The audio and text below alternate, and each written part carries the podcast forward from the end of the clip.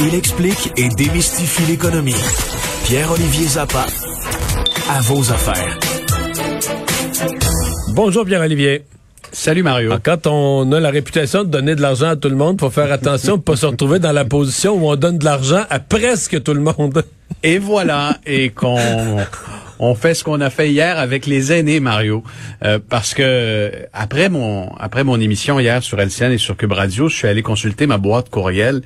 Écoute, je recevais des dizaines et des dizaines de courriels de gens qui me disaient « Vous avez mentionné en ondes qu'il y avait de l'argent pour tout le monde, mais c'est pas vrai. Le fédéral a oublié les 65 à 74 ans. » Et effectivement, lorsqu'on regarde la bonification qui a été offerte à la pension de la sécurité de la vieillesse hier, on parle des 75 ans et plus. Et lorsqu'on parle du chèque de 500$ que les aînés vont recevoir au mois d'août, ce sont les 75 ans et plus. Est-ce qu'on sait le chèque du mois d'août, est-ce qu'il va être envoyé par la poste ou les gens vont pouvoir le prendre directement au bureau de vote? Tu sais, les enveloppes pour être là au bureau de vote, puis tu sais, en allant voter, là, on sauverait des timbres, tu repars avec. Non, mais tu le reçois avant d'aller voter. Ah, OK, faut qu'il l'ait reçu avant, je comprends. Excuse-moi, je connais pas ça beaucoup, là.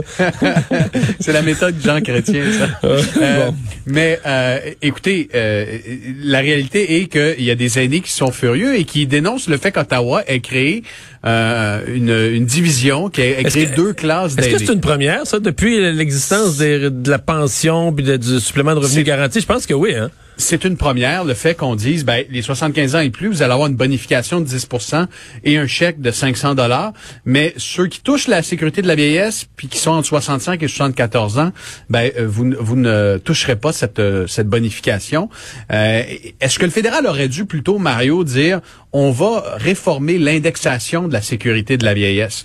La réalité est que l'augmentation... Mais en fait, je vais te poser une question autrement. Oui? Est-ce qu'il y a une logique de politique publique? Généralement, là, tu fais une politique publique.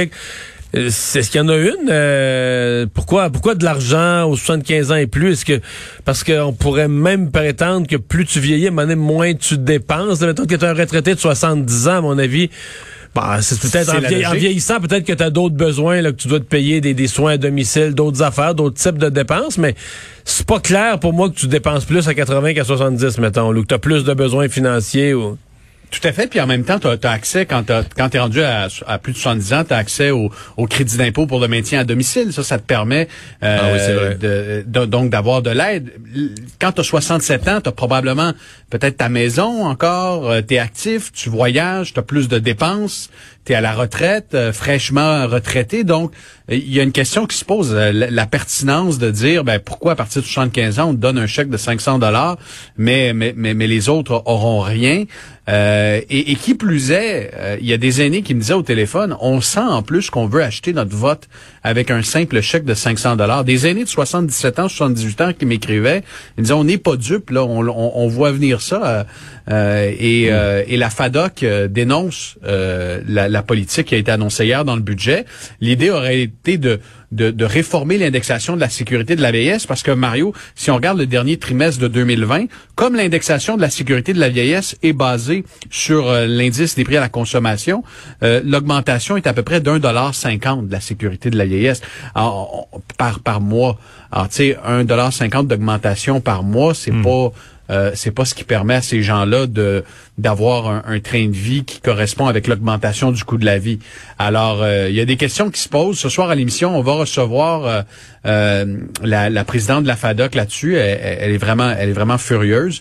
Puis je vais vous faire entendre, là, j'ai eu l'occasion aujourd'hui de parler avec plusieurs aînés par téléphone et ils étaient loin d'être contents par rapport au budget. Alors, on verra est-ce que cette mesure-là pourra se retourner contre le gouvernement éventuellement dans les journées, ça reste à voir. Un événement, Pierre-Olivier, toujours suivi énormément par le monde de la techno, mais par le milieu économique aussi, de par l'importance de l'entreprise, ces journées d'annonce de nouveaux produits pour Apple. Ben oui, Apple, évidemment, plus grande capitalisation au monde, plus grosse entreprise au monde, qui a renoué avec sa grand-messe aujourd'hui, puis a présenté plusieurs produits, plusieurs nouveautés. C'est Tim Cook, le PDG, qui avait organisé un événement qui avait lieu cet après-midi. Si on commence, par exemple, par le iPhone, qui est la vache à lait du groupe, ben là, on va proposer un iPhone violet. Un iPhone 12 violet, c'est la nouveauté. C'est la couleur, la nouveauté? C'est là que, ouais. Mais les grandes annonces du iPhone, c'est plus à l'automne. Exact. Les grandes annonces, là, concernaient plutôt la nouvelle micropuce de Apple qui va être intégrée dans ses ordinateurs. C'est Apple maintenant qui crée ses puces et qui n'a plus à compter sur des sous-traitants. Donc, c'est une puce ultra rapide qui va être dans des ordinateurs iMac qui vont être équipés de la puce M1 et qui vont venir avec en 7 couleurs différentes. Donc, Apple veut séduire sa clientèle. On oublie la couleur grise. Il y a 7 couleurs différentes. Quelque chose qui va être utile pour certains. Il y a maintenant une, vous savez, dans les porte-clés, là, quand ça nous permet de repérer ces clés à distance via une micro-puce, ben Apple lance cette espèce de porte-clés, cette puce qui nous permet de retrouver ces clés. Alors, c'est un nouveau produit, un nouvel accessoire qui va s'ajouter aux écouteurs, aux protecteurs pour téléphone là, dans le Apple Store. On l'appelle le AirTag. Alors, le AirTag, c'est cette pastille qui utilise la fonction de localisation d'Apple pour retrouver ses affaires. Mais il y a une chose qui a retenu mon attention dans cette annonce-là, c'est concernant la carte de crédit Apple. Vous savez, Apple aux États-Unis a lancé la Apple Card. Et là, ce qu'on va permettre, c'est aux parents de donner la carte à leur enfant. Et les enfants vont pouvoir utiliser la carte de crédit avec des options de paiement. Donc, si par exemple, vous avez une carte de crédit, vous avez un enfant de 13 ans, vous pourrez lui dire, ben tiens, je te donne une copie de ma carte de crédit. Tu vas pouvoir l'utiliser, mais tu vas avoir un budget de 25$ par mois. Et à partir de 13 ans, aux États-Unis, les enfants vont pouvoir déjà commencer à bâtir leur crédit. C'est la façon dont l'a présenté Tim Cook lors de l'événement. Et une autre nouveauté, c'est concernant la balado-diffusion. Comme on est en onde sur Cube, ben Apple va lancer un service de paiement pour la balado-diffusion. Alors, il y a certaines balados qui vont devenir payantes sur l'application podcast de Apple. C'est une nouveauté qui est annoncée aujourd'hui. Merci Pierre-Olivier. Il n'y a pas de quoi. À demain.